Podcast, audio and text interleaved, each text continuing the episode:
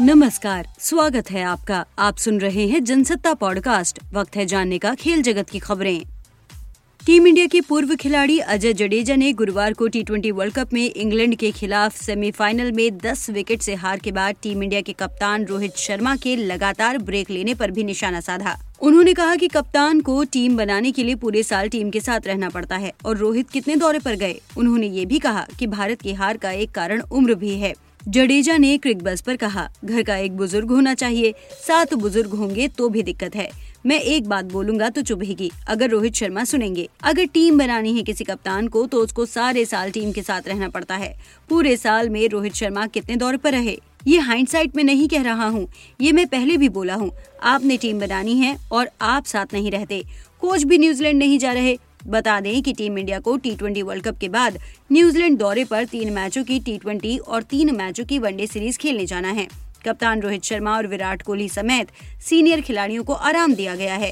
इसके अलावा कोच राहुल द्रविड़ भी दौरे पर नहीं जाएँगे। इस दौरान बीवीएस लक्ष्मण कोच की ज़िम्मेदारी निभाएँगे। इंग्लैंड के खिलाफ भारत की शर्मनाक हार के बाद सुनील गावस्कर का एक चौंकाने वाला बयान आया। भारतीय क्रिकेट टीम के पूर्व कप्तान सुनील गावस्कर ने कहा कि इस हार के बाद कुछ सीनियर खिलाड़ी रिटायरमेंट ले सकते हैं।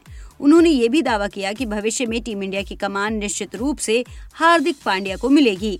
सुनील गावस्कर ने कहा कि हार्दिक पांड्या के खेल के सबसे छोटे प्रारूप में कप्तान के रूप में पदभार संभालने की संभावना है, क्योंकि उन्होंने कप्तान के रूप में अपने पहले वर्ष में इंडियन प्रीमियर लीग आईपीएल का खिताब जीतकर खुद को एक लीडर के रूप में साबित किया था।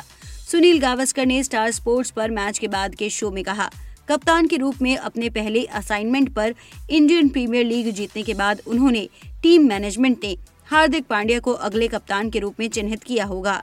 हार्दिक पांड्या निश्चित रूप से भविष्य में टीम की कमान संभालेंगे और कुछ रिटायरमेंट होंगे। महान क्रिकेटर ने अपनी बात पर ज़ोर देते हुए रेखांकित किया कि अधिकांश खिलाड़ी 30 साल से ज़्यादा उम्र के हैं। सुनील गावस्कर को यकीन नहीं है कि वे इस प्रारूप में कब तक खेलना जारी रखेंगे। सुनील गावस्कर ने कहा, खिलाड़ी इस पर बहुत विचार कर रहे होंगे।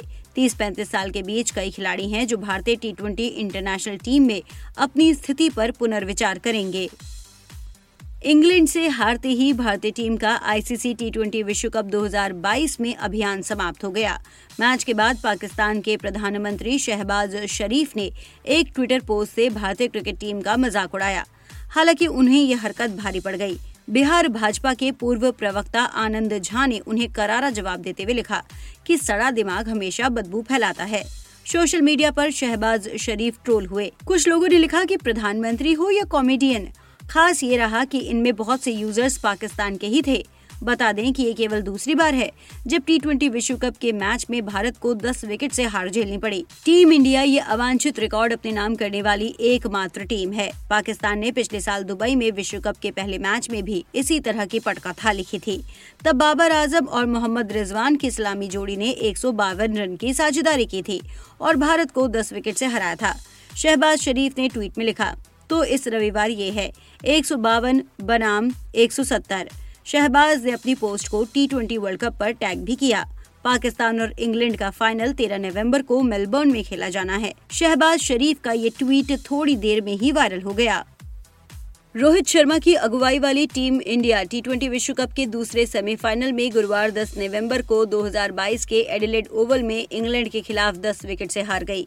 इस तरह टूर्नामेंट में उनका अभियान खत्म हो गया। भारत एक सौ अड़सठ रनों का बचाव करने में विफल रहा। ये जॉस बटलर और एलेक्स हेल्स की जोड़ी थी, जिसने बिना विकेट खोए इंग्लैंड को जीत दिलाई। दोनों बल्लेबाजों ने चार ओवर शेष रहते ही लक्ष्य हासिल कर लिया। हार के बाद रोहित शर्मा डगआउट में अपनी भावनाओं पर काबू नहीं रख पाए।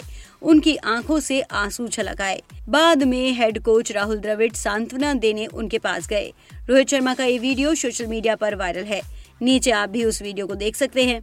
भारत और इंग्लैंड के बीच खेले गए मैच में इंग्लैंड ने टॉस जीतकर गेंदबाजी करने का फैसला किया। हार्दिक पांड्या और विराट कोहली की क्रमशः तिरसठ और 50 रनों की पारियों के कारण भारत ने 20 ओवर में 6 विकेट पर एक सौ अड़सठ रन का स्कोर बनाया। यूवेंटस ने गुरुवार को यहाँ सीरी ए फुटबॉल लीग में हेलास वेरोना पर एक शून्य से जीत दर्ज की। इस जीत से यूवेंटस लीग तालिका में चौथे स्थान पर पहुँच गया है। सत्र में खराब शुरुआत के बावजूद यूवेंटस इस साल अपने अभियान का अंत सीरी ए में शीर्ष चार स्थान में कर सकता है। यूवेंटस ने मोइसे कीन के गोल की मदद से वेरोना पर जीत दर्ज की और उसकी लगातार पांचवी जीत रही। टीम एसी मिलान और लाजियो से महज दो अंक पीछे है। इंटर मिलान और अटलांटा क्लब यूवेंटस से एक अंक पीछे हैं। विस्तार से खबरें पढ़ने के लिए आइए जनसत्ता डॉट कॉम आरोप ये पॉडकास्ट यही खत्म होता है। अगले बुलेटिन तक के लिए इजाज़त दीजिए। नमस्कार।